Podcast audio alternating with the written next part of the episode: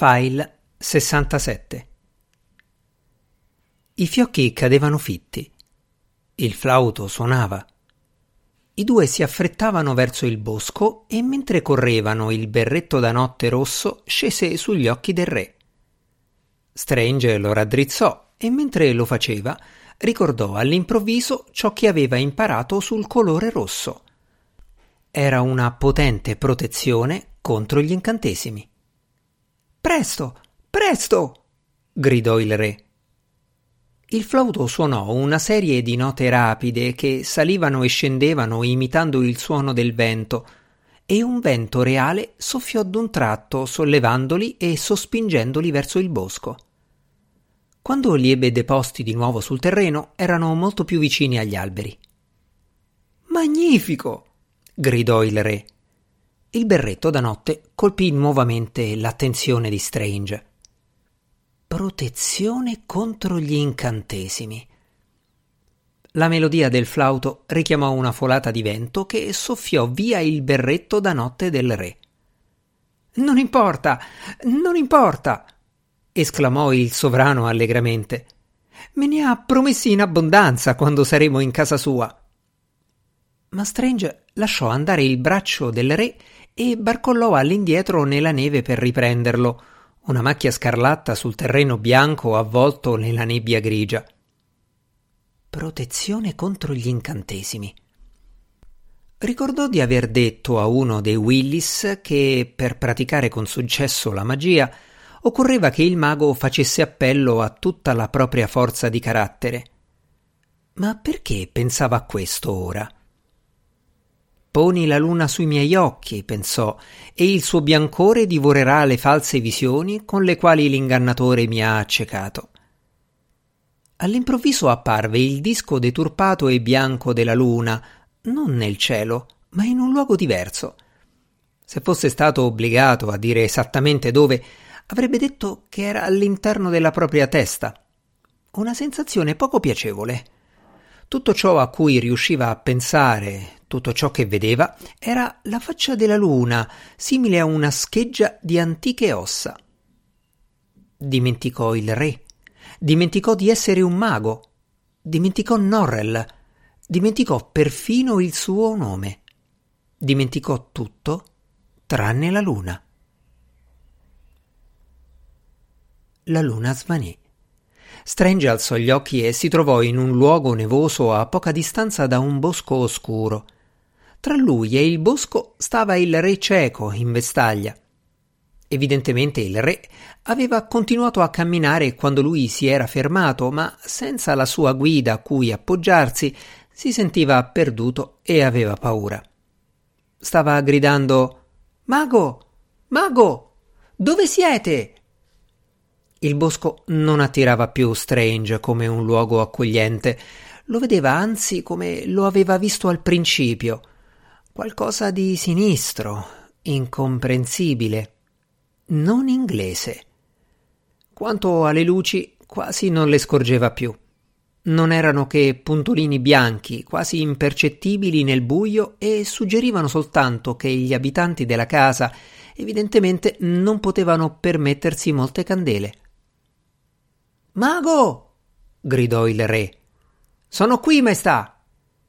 Ponimi uno sciame di api nelle orecchie, pensò. Le api amano il vero e distruggeranno le menzogne dell'ingannatore. Un sommesso mormorio gli riempì le orecchie, cancellando la musica del flauto, un suono simile a una lingua sconosciuta che, tuttavia, Strange credette di poter comprendere di lì a poco, un suono che cresceva gli riempiva la testa e il petto, gli scendeva fino alla punta delle dita delle mani e dei piedi. Persino i capelli parevano vibrare e la pelle era percorsa da un fremito e da un tremore, tanto che per un orribile momento egli fu preso dal terrore di avere la bocca piena di api, api che volavano e ronzavano sotto la sua pelle, nelle viscere e nelle orecchie. Il ronzio cessò.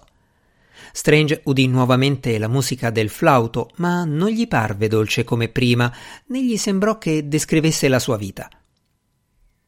Ponimi il sale nella bocca, pensò, perché l'ingannatore non possa deliziarmi con il miele o disgustarmi con la cenere. Quella parte dell'incantesimo non ebbe assolutamente effetto. Ponimi un chiodo di ferro nella mano per inchiodarla, cosicché essa non possa essere alzata per eseguire gli ordini dell'ingannatore. Ah! Oh mio Dio! urlò Strange. Nel palmo della mano sinistra avvertì un dolore lancinante e quando fu cessato, all'improvviso come era venuto, non si sentì più obbligato a correre verso il bosco. Ponimi il cuore in un luogo segreto, così che tutti i miei desideri siano soltanto miei e l'ingannatore non trovi là un appiglio. Evocò l'immagine di Arabella, come l'aveva vista migliaia di volte, elegante, seduta in salotto in mezzo a una folla di persone che ridevano e conversavano. Le affidò il proprio cuore. Arabella lo prese e lo mise tranquillamente nella tasca della gonna, senza che nessuno se ne accorgesse. Poi Strange gettò lo stesso incantesimo sul sovrano e come ultimo passo affidò ad Arabella anche il cuore del re perché lo riponesse nella sua tasca. Fu interessante osservare l'incantesimo dall'esterno. Nella povera testa del re si erano succeduti tanti fenomeni strani che l'improvvisa comparsa della luna non lo sorprese affatto. Ma non gli piacquero le api. Continuò a cercare di scacciarle per parecchio tempo. Quando l'incantesimo fu finito, di colpo il suonatore di flauto smise di suonare. E ora, maestà, credo sia tempo di tornare al castello, voi e io, maestà, siamo un re inglese e un mago inglese. Anche se la Gran Bretagna ci abbandona, noi non abbiamo il diritto di abbandonare la Gran Bretagna. Potrebbe avere ancora bisogno di noi. È vero, è vero. Alla mia incoronazione ho giurato di servirla sempre. Oh, povero paese mio. Il re si girò e agitò la mano in direzione del misterioso suonatore di flauto. Addio, addio, signore. Che Dio vi benedica per la bontà che avete avuto verso Giorgio III. Il volume Rivelazioni dai 36 altri mondi giaceva sul terreno innevato. Strange lo raccolse e lo ripulì dalla neve. Quando ebbero raggiunto il cancello, si voltò. Il bosco tenebroso era scomparso, al suo posto un innocentissimo gruppetto di cinque betulle prive di foglie. Strange cavalcò verso Londra, immerso nei suoi pensieri. Si rendeva conto che avrebbe dovuto essere turbato, perfino spaventato dall'esperienza di Windsor, ma curiosità ed eccitazione erano di gran lunga superiori. E poi Qualunque cosa o qualunque persona avessero operato quella magia, egli era uscito vincitore e aveva imposto la propria volontà. Si era dimostrato il più forte e l'avventura aveva confermato ciò che aveva sempre sospettato. Vi era più magia in Inghilterra di quanto Norrell volesse ammettere. Considerò la vicenda da ogni possibile punto di vista, ma tornava sempre al personaggio dai capelli d'argento che soltanto il re vedeva. Cercò di ricordare che cosa avesse detto esattamente il sovrano sul personaggio, ma rammentò soltanto il semplice fatto della capigliatura d'argento. Arrivò a Londra verso le quattro e mezzo del pomeriggio. Si stava facendo buio le luci brillavano in tutti i negozi e nelle strade i lampioni erano accesi. Giunto all'angolo tra Oxford Street e New Bond Street, voltò e si diresse verso Hanover Square. Norrell stava bevendo il tè nella biblioteca. Come sempre fu felice di vedere l'altro mago e si dimostrò ansioso di sapere tutto sulla visita al re. Strange gli riferì che il re era tenuto prigioniero nel suo palazzo ed elencò tutte le magie che aveva tentato, ma della doccia fatta subire ai Willis, del bosco incantato e dell'invisibile suonatore di flauto non disse una parola. Non sono per nulla sorpreso che non siate stato in grado di aiutare il nostro sovrano con la magia, disse Norrell. Credo che nemmeno i maghi aurei potessero curare la pazzia. Non sono nemmeno sicuro che abbiano tentato. Sembra che vedessero la follia in una luce molto diversa. Consideravano i pazzi con una specie di reverenza e ritenevano che conoscessero cose che l'uomo sano di mente ignorava, cose che avrebbero potuto essere utili a un mago. Si racconta che sia Ralph Stokesay sia Catherine di Winchester consultassero i pazzi. Ma non si trattava soltanto dei maghi, non è vero? Anche gli esseri fatati avevano un forte interesse per i pazzi. Sono certo di aver letto qualcosa in proposito, disse Strange. Sì, certamente. Alcuni dei nostri autori più importanti hanno scritto a proposito delle grandi somiglianze tra i pazzi e gli esseri fatati. In tutti e due i casi vi è la tendenza a fare discorsi senza senso né logica, e oso dire che probabilmente avrete notato qualcosa del genere nel re. Ma esistono altre somiglianze. Chaston, se ben ricordo, ha parecchio da dire sull'argomento. Porta l'esempio di un pazzo di Bristol che ogni mattina comunicava alla famiglia il suo desiderio di fare una passeggiata in compagnia di una sedia della stanza da pranzo. Quell'uomo aveva una predilezione per quell'articolo di arredamento. Lo considerava alla stregua di un carissimo amico e conversava con esso a proposito della passeggiata che avrebbero fatto e della possibilità di incontrare altri tavoli e sedie. Si turbava moltissimo quando qualcuno si accingeva a sedere su quella sedia.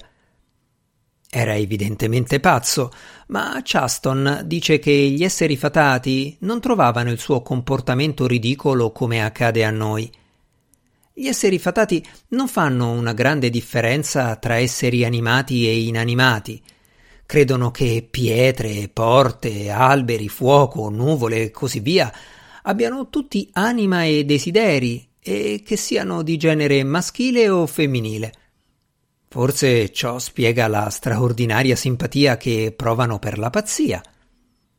Per esempio, era cosa nota che i pazzi spesso riuscivano a vedere gli esseri fatati che si nascondevano alla vista degli altri. Il caso più celebre che ricordo è quello di un ragazzo malato di mente del XIV secolo, un certo Duffy di Chesterfield nel Derbyshire, il preferito di un folletto che aveva tormentato la città per anni e che ricopriva il ragazzo di doni strampalati che gli sarebbero serviti a poco se fosse stato sano e certamente a nulla dato che era pazzo. Una barca a vela incrostata di diamanti, un paio di stivali d'argento, un porcello che cantava. Ma perché quel folletto aveva tante attenzione per Daffy? Oh, aveva detto al ragazzo che erano fratelli nell'avversità. Non so perché.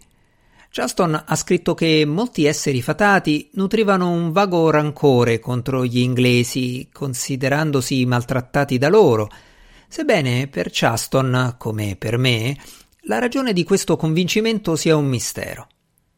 Nelle case dei grandi maghi inglesi gli esseri fatati erano i primi tra i servitori e sedevano nei posti migliori dopo il mago e la padrona di casa. Chaston scrive molte cose interessanti sull'argomento. La sua opera migliore è il Liber Novus. Norrell aggrottò la fronte guardando il suo allievo. Sono certo di avervelo raccomandato una mezza dozzina di volte, non lo avete ancora letto? Sfortunatamente Norrell non ricordava sempre con precisione assoluta quali libri avesse voluto far leggere a Strange e quali avesse invece mandato nello Yorkshire al preciso scopo di tenerli lontani dal suo allievo. Il Liber Novus era al sicuro su uno scaffale della biblioteca di Artview Abbey. Con un sospiro, Strange osservò che sarebbe stato felice di leggerlo non appena Norrell glielo avesse dato. Ma nel frattempo, signore, forse vorrete essere tanto gentile da finire il racconto del folletto di Chesterfield. Oh, sì. E dove ero rimasto? Beh, Per qualche anno Daffy andò tutto bene e per la città tutto male. Sulla piazza del mercato crebbe un bosco e la gente non riusciva a mandare avanti gli affari. Alle capre e ai maiali spuntarono le ali e gli animali volarono via. Le pietre della chiesa parrocchiale a metà costruita furono trasformate in pani di zucchero che il sole fece scaldare e la chiesa si sciolse in parte, diffondendo per tutta la città un odore di pasticceria, come se fosse una gigantesca torta. Peggio ancora, cani e gatti si misero a leccare la chiesa e gli uccelli e i topi la beccarono e rosicchiarono. Perciò la gente rimase con una chiesa smangiucchiata e deforme, ben diversa da quella che avrebbero voluto. Furono costretti a rivolgersi a Daffy pregandolo di intercedere presso il folletto, ma il ragazzo non volle aiutarli perché ricordava come lo avessero preso in giro in passato. Gli abitanti dovettero perciò fare un mucchio di complimenti a quel povero pazzo sulla sua bellezza e sulla sua intelligenza.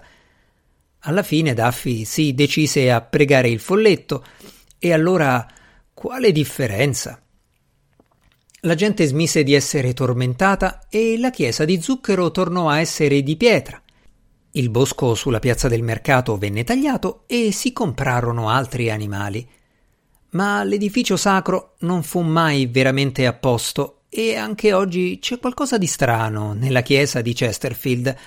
Non è proprio come le altre.